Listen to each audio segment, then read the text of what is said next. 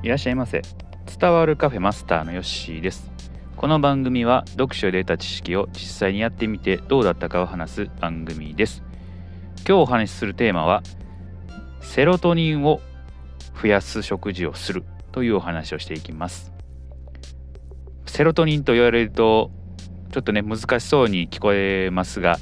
えものすごく簡単に言うとですねセロトニンというのは、まあ、人間のこう精神をちょっと安定させるような働きをする、えー、まあ、物質だそうで、まあ、それを、えー、食事で摂取するということなんですけれども、え、私はちょっと意識しながらあそれを取るようにしております。でセロトニンっていうとどんなものにね含ま含まれているかというところなんですけれども、えー、まあ、魚とかあバナナとか牛乳豆乳とか、えー、そういうものに結構多く含まれているという感じです。はい、でえっ、ー、とまあ魚意識的にね取るようにはしているんですけれども、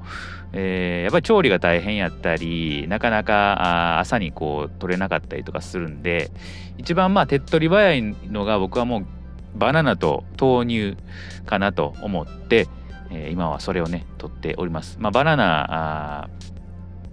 えー、食べるのとあとはあ豆乳はどうやってん摂取しているかと言いますと、まあ、オートミールですねオートミールと、まあ、フルーツグラノーラをちょっと混ぜたやつをですね、えー、豆乳をかけて食べるというものをもうだいぶ長いこと続けております。はい。うんえー、まあこれをしてからねその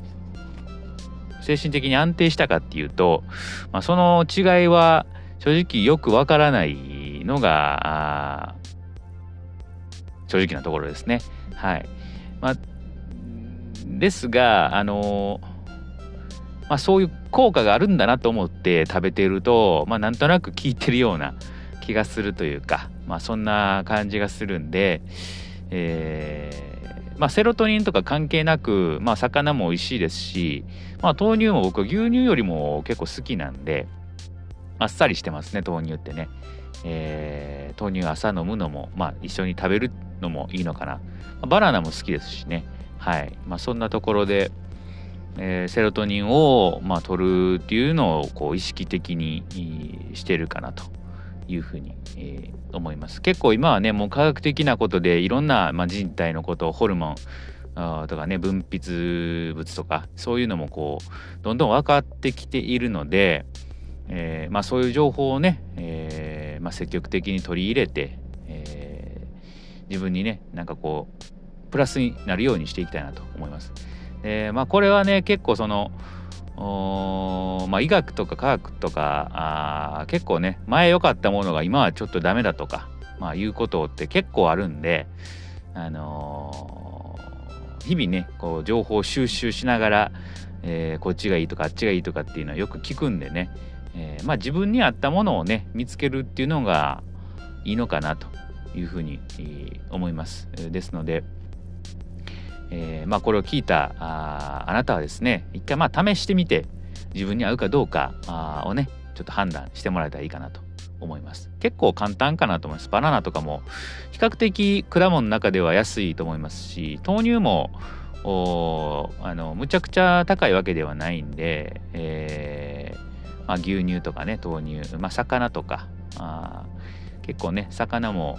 あのー、美味しいですしね、あのー、摂取してもらえたらいいのかなというふうに思いました。はい、ということで今日は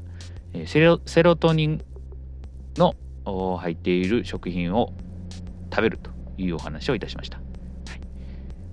それでは今日はこれで置いときます。またのご来店お待ちしております。